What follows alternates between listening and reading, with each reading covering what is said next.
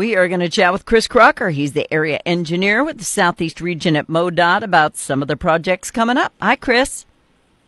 Hi, Fawn. How's it going? You're doing well. How are you doing, sir? I'm doing good. A little chilly outside, but uh, not too bad. Yeah, me no likey. I know. I know you can't do anything about that, but it is what it is. Uh, but everybody who heard you're coming on the show wants to know when we're getting to the Lexington project. I said, I don't know if that's his baby, but we'll chat about it. So, when you say Lexington project, do you mean the the Route uh, W pavement resurfacing project that we're working on? Yeah, well, because Lexington is horrifying, and then I know that you also have a roundabout project that you're doing. Um, Sherry Rust was at a council meeting last night, and I know that Oh, yeah, everybody's yeah. discovered now that you know her and I have known about these plans since since Rex passed, and she made the plan. But um, that was given the thumbs up, wasn't it? Well, we're still working through the process with the city right now. So uh, we have a basically MoDOT has a, a draft policy in place that we can um, work with cities, municipalities, and, and folks like Sherry to incorporate uh, some sort of feature. It, each each one is a little bit unique, but uh, within the roundabouts, and and the idea is that when you're approaching a roundabout, if you have an uh, object that sticks up above the the grade of the roundabout itself, you can see it from a distance. So that kind of gives you a visual cue that you're coming to the roundabout. And we've been working uh, for a while now with the city and Sherry to develop a plan uh, to put a, a um, sculpture that she's been working with one of her uh, consultants on to put in the center of that roundabout. And we're we're nearing the end of that process. We've kind of reviewed the, the plans that she's uh, worked with us together on, and we're we've given those a thumbs up. Now we're working on uh, all the red tape stuff with Right. the city, so kind of like the uh, the agreement and traffic control plan and, and those sorts of things. Yeah, it's going to be awesome because right now it's just a dead round button of a nothing. It's just Yeah, it, it, it ought to brighten it up a little bit, and uh, and it also, like I said, it provides a benefit for for our motorists. So Yeah, yeah. we're happy to work with them on that. Well, and it's going to be beautiful. I've seen the Dance of Life because uh, it's it's identical to his urn, and um, it's going to be absolutely beautiful. And I've had a few people say, "Well, who's going to pay for that?" It's complete donations. She's not asking the city or MoDOT or anybody for a cent to do this um, sculpture, but donations from friends and family, and and it's good to go. The city council voted yes, and so now just got to figure everything out. Yep. It's going to be beautiful. It's going to be exciting, and I've I've never met anybody who deserves it more than Rex. So this this is going to be awesome. All right. So what other things are you going to be doing? Because I know that there are. I mean, your list is endless of the stuff that y'all are trying to get to, but for the listening public, you can't get to any of it fast enough. yeah. So yeah, our our list is uh, there's a lot going on in the Cape uh, Jackson area, and over the next five years. And in case I kind of blow through all of these projects a little bit too quickly, I, I did want to put out there that on our website, we if if you were to just Google MoDOT STIP, and that's S T I P, it would bring up a map, like an interactive map of all of our projects that we have on it, and that'll that'll paint a picture of not only Cape Jackson area but the entire state of what overlays, bridges, uh, intersection projects, anything that we're going to be letting out for bid to contractors. Uh, that's going to be on there, and that'll be for the next five years. But one of the first projects that we're going to be working on, probably spring of 2024, will be that Route W pavement and resurfacing project that's coming up. Okay. Uh, that will stem from Route 177 to Route 61 there at Lexington, and it does include the roundabout itself. So we'll be repaving the roundabout. Uh, so to it, it it just worked out that way. We didn't plan that, but they'll have a fresh new sculpture, hopefully in the middle once we work out all the red tape and, and those sorts of things.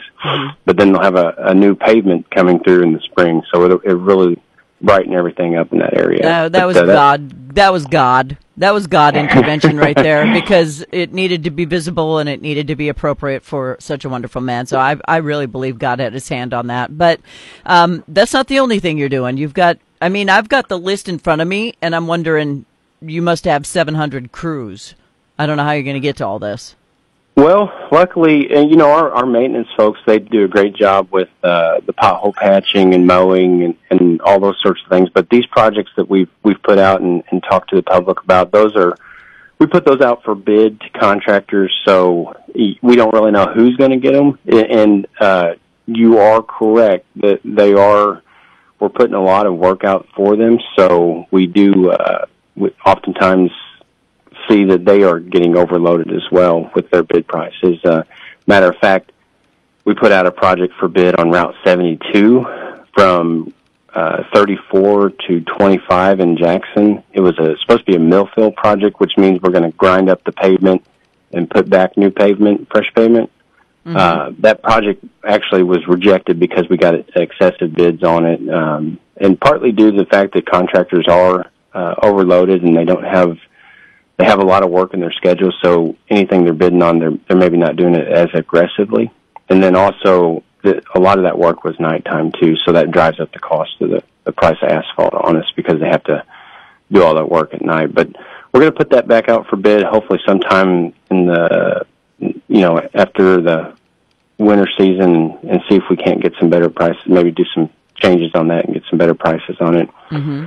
Um, we to get the best be, bang for your buck. That's for sure. Yeah. Uh, we'll also be working on Route 177 uh, coming in the spring as well. We're going to be paving that from Route J at Procter and Gamble to the end of state main. It's roughly where the city limits are at. And along that route, we're going to be adding rumble strips from Ute Lane to Lexington Avenue. And that, like I said, should start hopefully sometime in the spring of 2024. Mm-hmm. And um, sit, how, do, how do you bid this all out? Do you just throw it in the air and see who who's available, no, or how does uh, that work? So we we work uh, actually we work over the course of so the the projects get put into our STIP, our statewide transportation improvement program, which is a five year outlook on the projects that we're going to be working on, and they put get put into the furthest year out. So like our maybe the fourth or fifth year out, and then our designers and our planning staff and we have a, a team, we call it a core team, and we'll work together to put together a set of plans and a bid document that has all the quantities listed in it. And we put that out for bid to the contractors uh, after we've done all the design work and environmental clearances and acquired right of way and those sorts of things, depending on the project. Yeah, I don't think people understand how much goes into it. They just think my I need my road fixed. Get a crew out here. I don't think they get all the little squiggles and turns that you have yeah, to do. There's a lot of front end work uh, when it comes to putting out a project for bid. Even a simple overlay is it, it takes a lot of time to put together something that a contractor can bid on. And uh, we have a really great, great team that uh, of designers and planners and construction staff that kind of all come together to make that happen. Yep. Okay. So, I mean, you're constantly working on something. Just because it's winter doesn't mean there's no road construction. You know, where I'm from, there's there's summer and road, or there's winter and then there's road construction from from up north. That's all there is because the rest is winter. So, I mean, down here, you can pretty much work on the roads as long as it's not raining or snowing. Yeah. Um, to an extent, uh, we, we our pavement, our asphalt pavement, we, we try to cut that off um, once the temperature gets pretty low. Usually around October is when we we pretty well stop putting what we call a hot mix out there, uh, just because it it's susceptible to those low temperatures. And then uh, well, we can do concrete pavement um, pretty much year round. It's just a lot of additional work to keep the the concrete temperatures up so that they don't freeze and cause issues with the the quality of the concrete. Yeah, yeah. But uh, another neat project that's coming up in uh, potentially spring of 2024, so next year, okay. is we're looking at installing uh, signals at Route 74 and I-55. So if you're familiar with that interchange, currently there's not signals located there, and we're going to be putting signals in, coming uh, this spring at that location. Mm-hmm. And then a really uh, neat project that we're working on at Route K in 25 is another roundabout. Um, we this one's not going to be the following year in spring of 2024. It'll actually be uh, hopefully the spring of 2025, and we saw a need there whenever we rebuilt Center Junction. So uh, when we you, and you're familiar with the diverging diamond Yeah. at Center Junction. When we reconstructed that, we knew that traffic would divert from that location to Route K and 25, so we put in temporary signals. And then once the project was completed, we monitored the traffic at that location.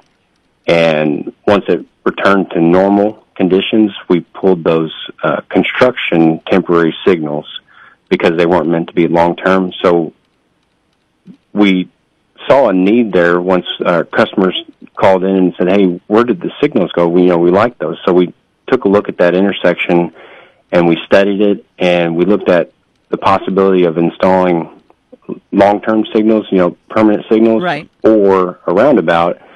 And the roundabout kind of proved to be the most beneficial option, especially from a safety perspective. So we're currently working on designing the roundabout at that location, and we hope to start construction on that in spring 2025. Can, can you tell me why you guys have such a fascination with roundabouts? Because nobody knows how to use them right. Well, they, you know, they, I, People are dumb, first- man. They're they're dumb. they just they can't figure Well, it out. It's like a four way stop. that, I'll say uh, it. They're dumb.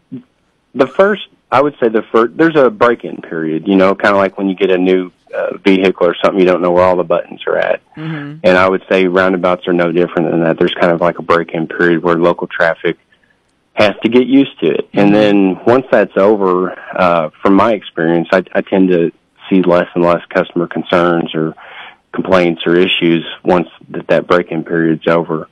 And from our perspective as traffic engineers, we understand that in order to go through a roundabout, you have to go through at a slower rate of speed than you would at a signalized intersection if you had a green light.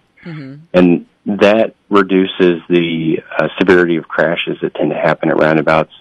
And then also your uh, the angle of impact. So if if someone did have a, a crash at a signalized intersection where it was like a T type intersection, they're more direct. Right. And those crashes tend to be more severe as well. So roundabout crashes, uh, you know, they're they're not they're not uh, you know just because we install it doesn't mean that crash is not going to happen. But Right. if it does, they they tend to be more of a fender bender or something like that because the angle impact and the speed at which it happens. So Well, Chris, I have a um, buddy who who has a record of nine rotations in the roundabout. He just likes to drive in circles to make his wife mad.